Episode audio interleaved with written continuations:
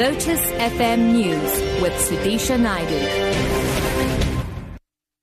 It's 7 o'clock. Good morning. Passenger rail agency PRASA's outgoing CEO Lucky Montana says he will hold a media briefing in Johannesburg this afternoon, saying he wants to set the record straight.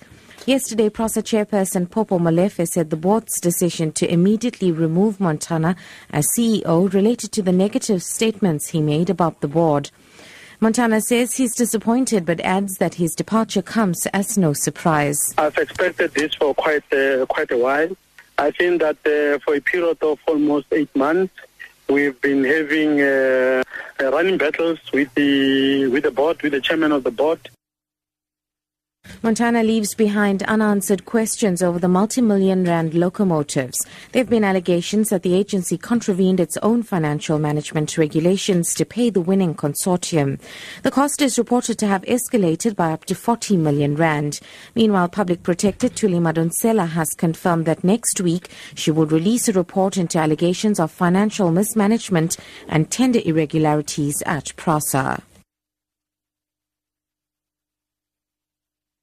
The gift of the giver says the five South Africans who were detained in China are on a plane back home. The tourists were part of a group of 20 who are exploring ancient China. They were arrested last week in China's Inner Mongolia region.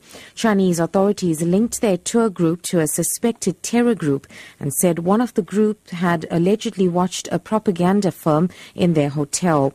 Gift of the givers Imtiaz Sooliman. We were monitoring the situation the whole day yesterday and we would only be satisfied once we know that the five South Africans are actually on the flight.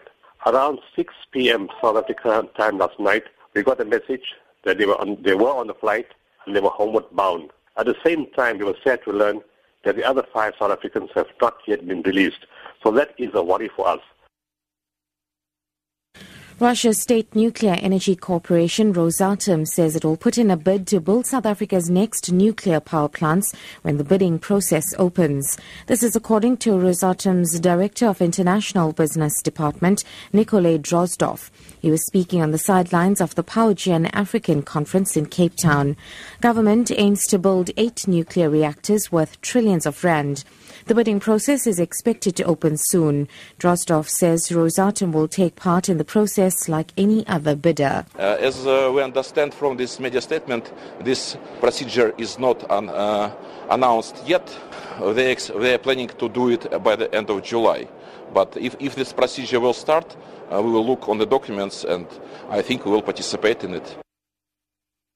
And wrapping up, Muslims will celebrate Eid ul-Fitr tomorrow. This after the new moon could not be sighted throughout South Africa last night. Hundreds of worshippers gathered at the Sea Point Promenade in Cape Town for the moon sighting event. Eid follows the fasting month of Ramadan. Sheikh Siraj Hendricks from the Crescent Observers Society made the announcement. Uh, we have uh, conferred with everyone throughout South Africa um, for uh, consensus on this particular uh, uh, conclusion. And uh, throughout South Africa, the moon has not been sighted. Throughout South Africa, the moon has not has not been sighted. that implies that um, that Eid will be on Eid, our celebration of Eid, Eid al-Fitr, will be on Saturday, the 18th of July, inshallah. Top story passenger rail agency PRASA's outgoing CEO Lucky Montana says he will hold a media briefing in Johannesburg this afternoon, saying he wants to set the record straight. For Lotus FM News, I'm Sudisha Naidu. I'll be back with headlines at half past seven.